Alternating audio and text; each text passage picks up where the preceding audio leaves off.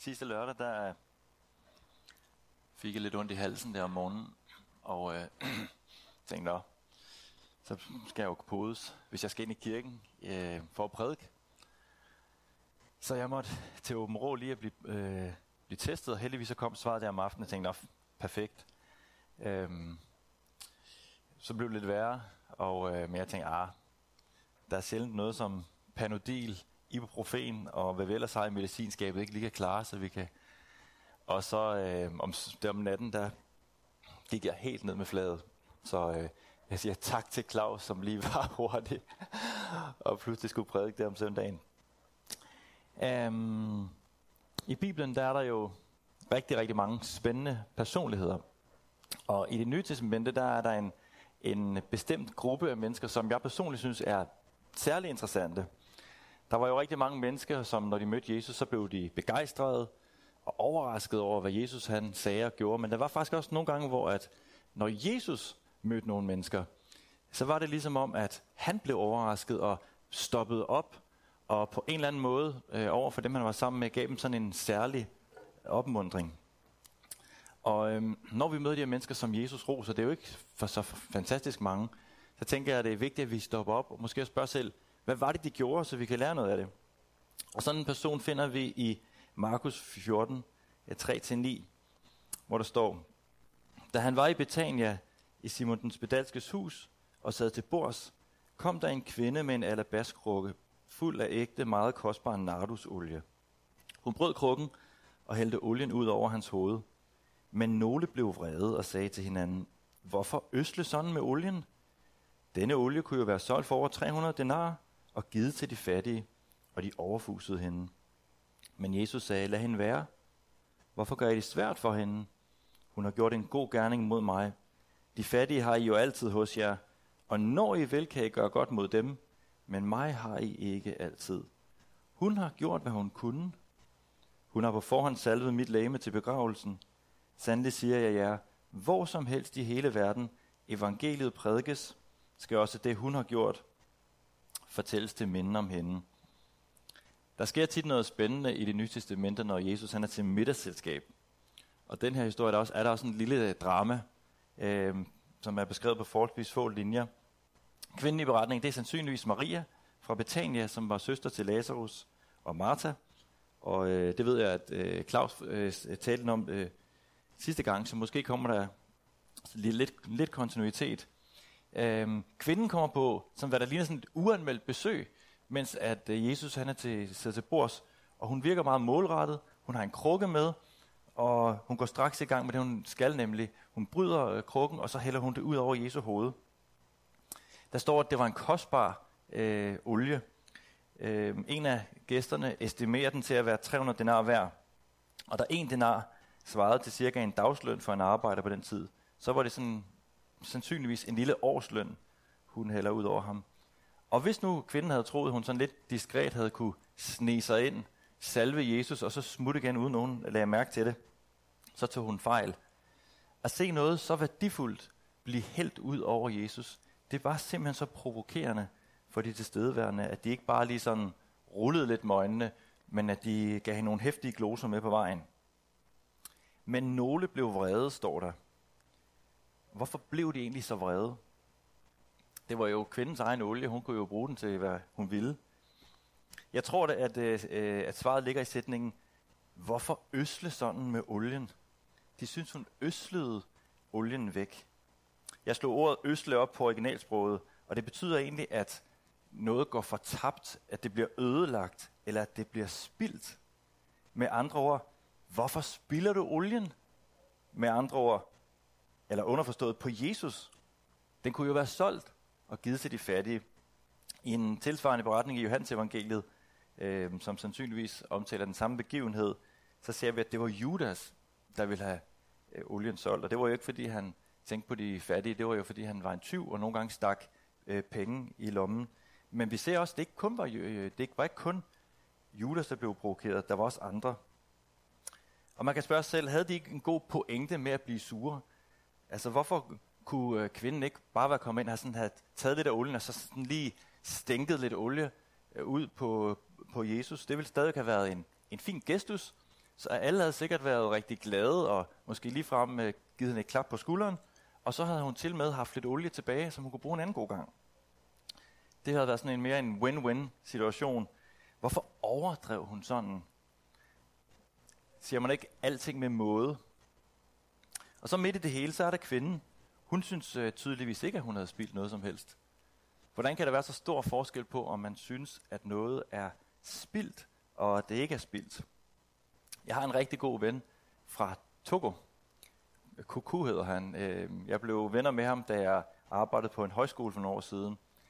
Kuku øh, kunne ikke svømme, men hver øh, tirsdag på højskolen, der øh, havde vi idræt. Og en af de ting, man kunne vælge til idræt, det var at tage øh, den lille minibus til svømning. Og det kostede øh, 15 kroner øh, for per gang, og det var jo, tænkte jeg, ikke særlig meget. Så jeg sagde til Kuku, hvorfor tager du ikke til svømning? Øh, og så sagde Kuku noget, som overraskede lidt. Jeg vil ikke bruge 15 kroner på svømning. Kuku kommer fra lidt mere fattige i forhold til os andre, så alle de penge, som han øh, samlede sammen under sit ophold i Danmark, øh, dem sparede han op, og dem de skulle bruges på en familie i Afrika. For ham ville det have været spildt af penge at bruge dem på svømning. Hvis noget ikke er så vigtigt for os, så gider vi ikke bruge meget krudt på det. Men hvis noget det betyder noget for os, så er der nogle gange ikke grænser for, hvor meget vi vil investere i det af det, vi har. Jeg læste et interview med Janette Ottesen. Hun er dansk svømmer og indehaver af flere EM- og VM-guldmedaljer. I interviewet så siger hun blandt andet om sin ungdomstid. Det var meget intenst. Jeg var aldrig med på studietur, og det kan tælles på en hånd, hvor mange gymnasiefester jeg har været med til. Jeg var ikke en del af et stort socialt net, og jeg savnede på en eller anden mærkelig måde at være en del af en flok, for jeg kendte ikke mine klassekammerater så godt, som jeg fornemmede, de kendte hinanden internt. Samtidig anede jeg ikke, hvor jeg skulle sætte mig i frikvartererne, fordi jeg følte mig sådan underligt malplaceret. Men det var jo prisen for at være et professionelt sportsmenneske. Det var jeg helt bevidst om, og jeg elskede min svømning. Jeg gætter på, at der er mere end en studiekammerat, der i løbet af en studietid har synes, at øh, Jeanette var lidt mærkelig. Altså, hun misser jo alt det sjove. Hun kommer ikke med til nogle fester. Hvad har hun gang i hende der, Jeanette? Men, øh, men selv synes Jeanette ikke, at det var spildt. Det var prisen for det, hun holdt allermest af. Og selvom øh, vi måske ikke er os alle sammen, der er lige så bevidste om det som Jeanette Ottesen, så tror jeg, at det for os alle sammen gælder, at der er noget i vores liv, som vi elsker, og derfor på den ene eller den anden måde er villige til at investere både tid og penge i. Jeg kom til at tænke på, hvor meget øh, tid, der bliver brugt på for eksempel Netflix-serier, sport, og så karriere-relaterede arbejdstimer, og så er det lidt, måske lidt mere nørdede ting, som for eksempel strikkefestivaler, modeltogbanen, og ja, jeg kender faktisk nogle velvoksne mennesker, mænd i, øh, i København, som brugte rigtig, rigtig meget tid på at øh, bygge nogle kæmpe baner. Og jeg var så heldig at komme ind i de hellige haller en dag og se det der kæmpe store baner, hvor de sad og nørdede med at, øh, at bygge små modeller, der skulle ligne. Det var ekstremt nørdet. nørdet. Vinsmagningsklubber og så videre og så videre. Masser af timer, masser af penge, som giver fuldstændig mening for dem, som interesserer sig for det. Dem af jer, som kan lide fodbold, har nok også øh, været ude for, at, at der er nogen, der har sagt til jer, som, eller som overhovedet ikke kan forstå, hvorfor det er lige præcis så vigtigt at tænde for den der fodboldkamp lige midt i familiefesten. For hvordan kan det være så vigtigt at se 22 mænd rende rundt i shorts og, spille, og skyde til en bold? Men det er svært at overbevise en fodboldfan om, at man spilder sin tid øh, ved at se fodbold. Det er jo OB, eller FCK eller Brøndby, eller hvad man nu er til. Men det understreger, at om noget det spil eller ej, det øh, afhænger helt af, hvad ens hjerte holder af. I den her beretning, så bliver nogle af gæsternes hjerter i hvert fald afsløret, da kvinden, hun hælder næsten et års løn ud over Jesu hoved. Der var alligevel grænser for, hvor mange ressourcer man skulle bruge på Jesus. Og de synes i hvert fald, at hun var gået over stregen. De delte tingene op i, hvad der var rimeligt at give til Jesus, og hvad der var absurd at give til Jesus. Der var noget i deres hjerter, som ikke havde lyst til at give alt for Jesus. Der var Judas. Judas, han smuttede. Vi læser i afsnittet lige efter den her beretning, at øh, efter det, der var sket her, så går Judas direkte til lederne i, i Israel på det tidspunkt, for at forråde Jesus for penge. Det kan godt være, at der var noget øh, ved Jesus, som, øh, som Judas havde kunne lide, men han værdsatte ikke Jesus som person. Og så var der de andre. Nogle af dem blev provokeret. De smuttede ikke, men, men, men de blev så provokeret, at de alligevel blev vrede. Og her tror jeg, at det er rigtig, rigtig godt for os, os at, at høre den her historie om, hvad kvinden gjorde. Men også når vi nogle gange møder nogle mennesker, som bare er så begejstrede for Jesus, at de giver evner og tid og ressourcer for Jesus. Så vi kan blive provokeret. For det er ikke altid noget dårligt at blive provokeret. Det kan nemlig føre noget rigtig godt med sig, hvis vi i stedet for at blive sure, måske øh, giver os tid til at være stille og spørge os selv, hvad er det, der provokerer mig? Hvis vi giver helgeren plads til at arbejde mod nogle ting, kigge lidt ind af og hjælpe os til at se, om der måske skulle være noget i vores liv, måske nogle gode ting, som har fået for stor plads og sjæler den kærlighed, som Gud, kun Gud fortjener. Og måske også få hjælp til ikke at være så hurtig til at dømme andre ude, bare fordi de kan udtryk på, for deres kærlighed til Jesus på en anden måde, end vi selv gør. Jesus siger selv, at han ikke er kommet for at dømme verden, men for at frelse verden. Det kan vi lære rigtig meget af. Og så er der kvinden her. De overfuser hende. Men selvom de gør det, så hører vi faktisk ikke, at hun siger en lyd. Hun kunne jo egentlig godt have givet dem sådan, også måske også med god ret, givet dem lidt igen af samme skuffe. Hvad gør I selv for de fattige? Prøv lige at se, hvad jeg har gjort. Men hun overlader det til Jesus. Det kan være fristende for os, når vi bliver overfuset, eller måske ligefrem uretfærdigt anklaget, at vi slår hårdt mod hårdt. Men kvinden, hun her, hun siger ikke noget. Hun var der for at vise sin kærlighed til Jesus, ikke for at gå ind i nogen skænderier. På den her måde, så bliver kvinden også et forbillede for os om, at hvis vi vil leve for Jesus, så må vi leve som Jesus. Få dage efter, så skulle Jesus jo selv blive overgivet øh, til døden og uretfærdigt anklaget, uden at han øh, gik til modstand. Hun har gjort en god gerning mod mig, siger Jesus. Det er som om Jesus han på en måde omdefinerer her for de andre gæster, hvad en god gerning er. Der er mange ting, vi kan gøre, som øh, ser fine ud, men det, som kvinden viser her, det er, at kernen i en god gerning mod Jesus, det er de, kerne, det er de gerninger, vi gør, når vi er fyldt af kærlighed, med, med Guds kærlighed, og derfor så elsker ham tilbage. Det er den slags øh, gerninger, der tæller meget i Guds øjne. Jeg tror også, det er den slags gerninger, som Gud lægger til rette for os at vandre i, som der står i Paulus' brev til Efeserne 2. Der står, for hans værk er vi, skabt i Kristus til gode gerninger, som Gud forud har lagt til rette for os at vandre i. Det er den slags gode gerninger, som er skabt i Guds eget hjerte. Hun har gjort, hvad hun kunne, siger Jesus. Det er altså nogle gode ord for med på vejen. Det kvinden gjorde, var jo faktisk meget enkelt. Der var ikke egentlig ikke så mange øh, religiøse dækkedarer i det. Hun kom til Jesus for at salve ham, og til det har hun valgt noget af det kostbareste, hun havde. Det var det, og det blev værdsat af Jesus.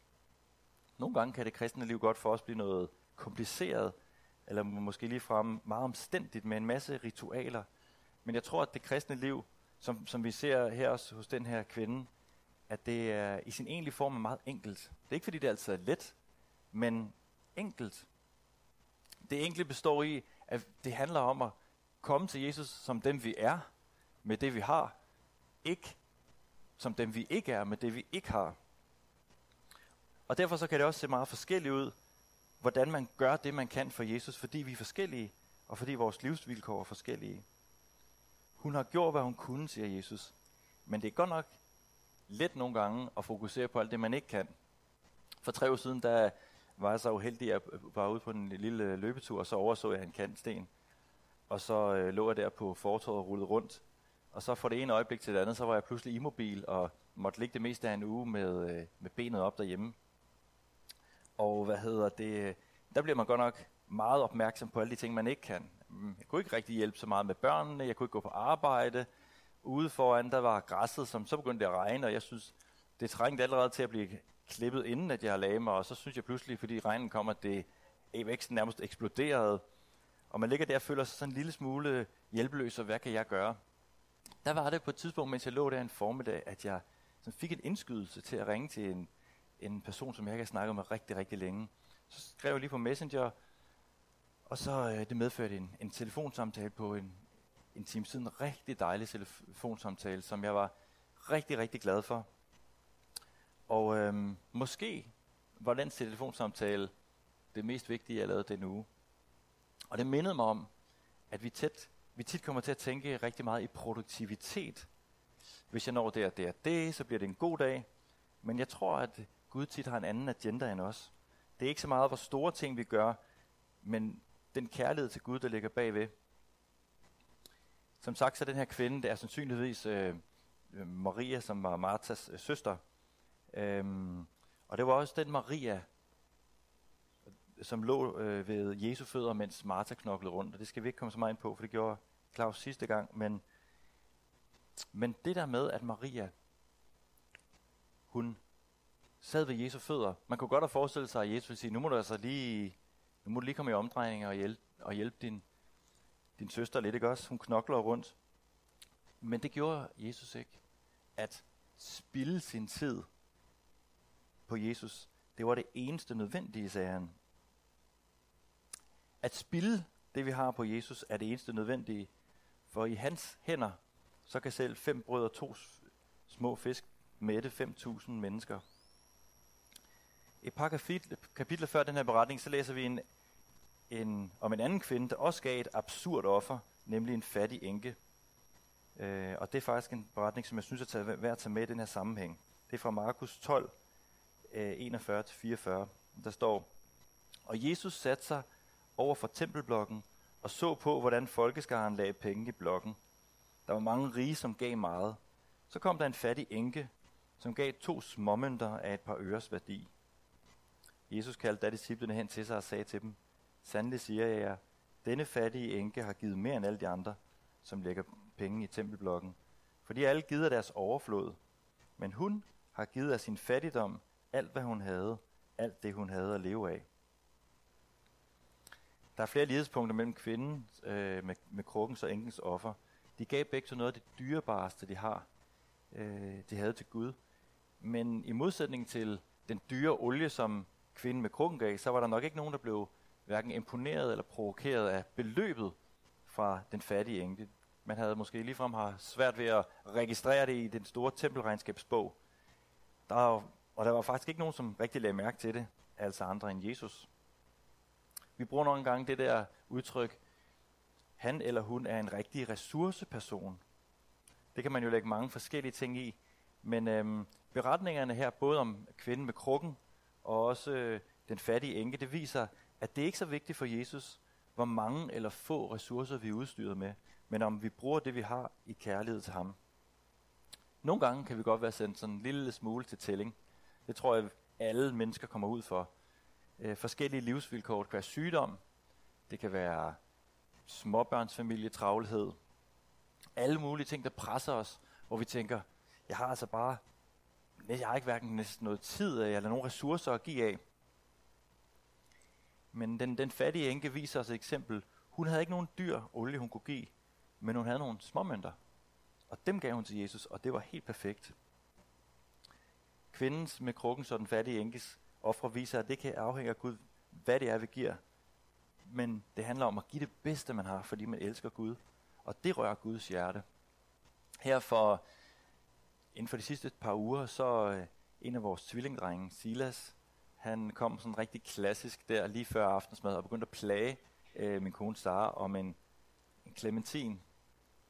Og alle jer, der har børn, så de ved godt, at der skal man virkelig være standhaftig. Og min kone, hun er standhaftig på det punkt.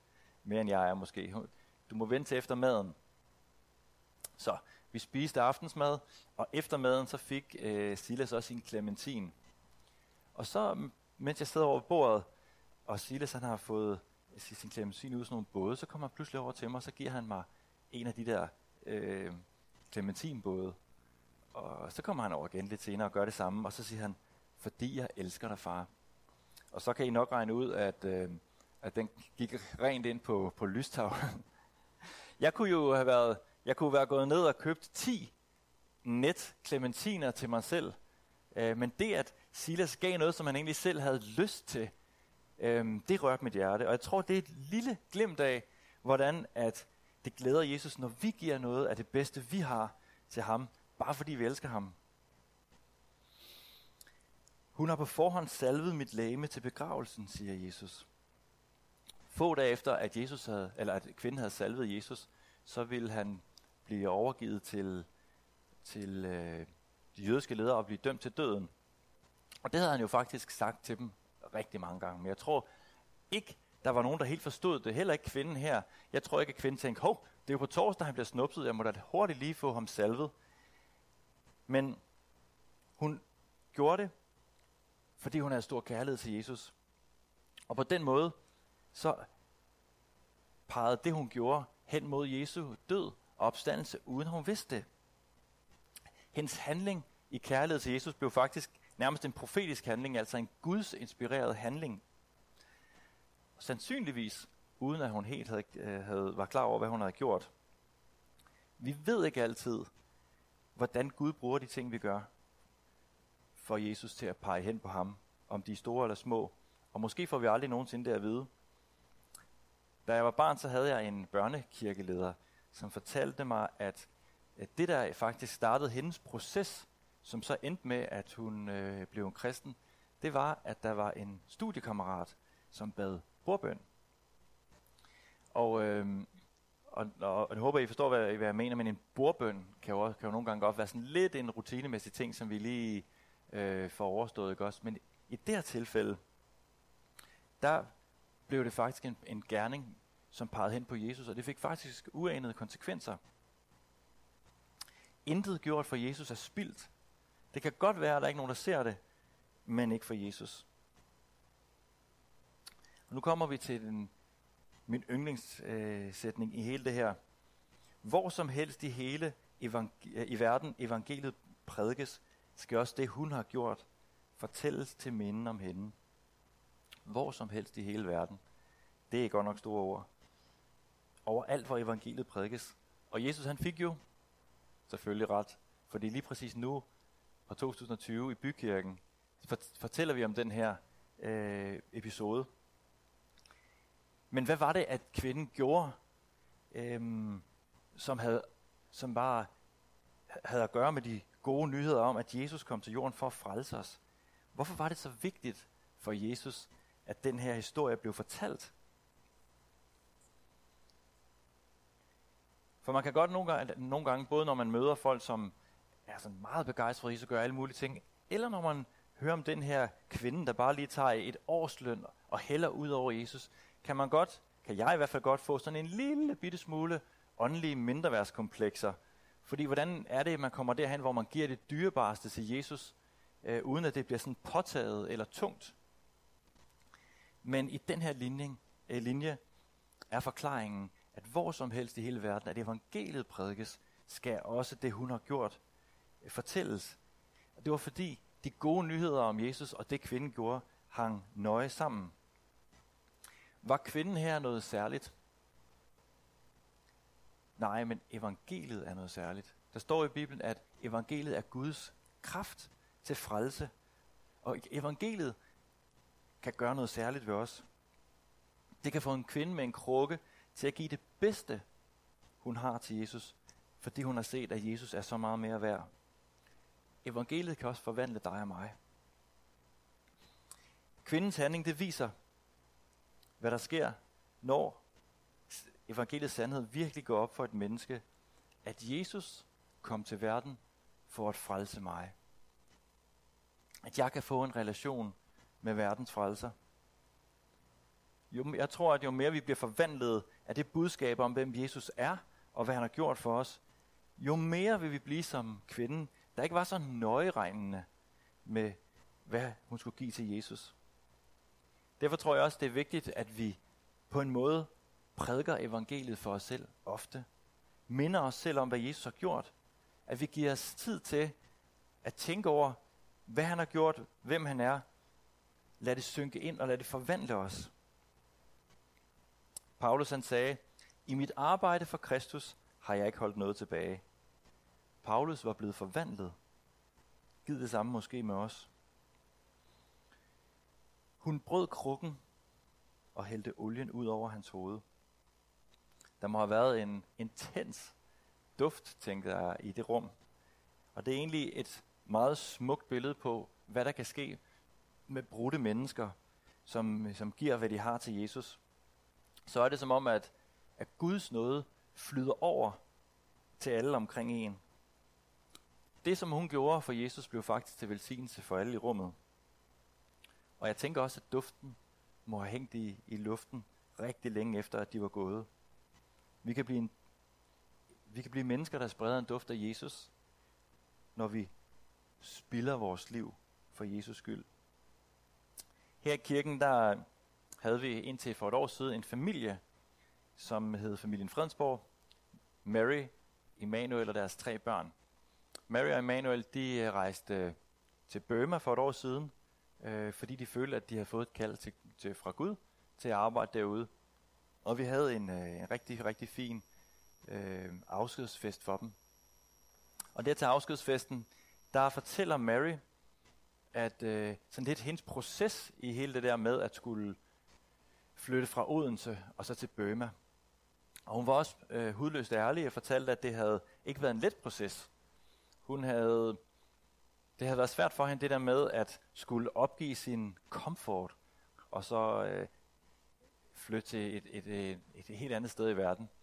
Og der, øhm, de kunne selvfølgelig ikke af gode grunde have alle deres ting med til Burma. Det giver sig selv, så de holdt loppemarkeder og øh, satte noget i den blå vis. Og der var specielt én ting, som Mary havde rigtig svært ved at skille sig af med. Og det var hendes Kenwood røremaskine. Mary, hvis nogen af jer nogensinde havde været ude og ved Emmanuel og Mary, så var hun øh, rigtig god til at lave rigtig lækre kager.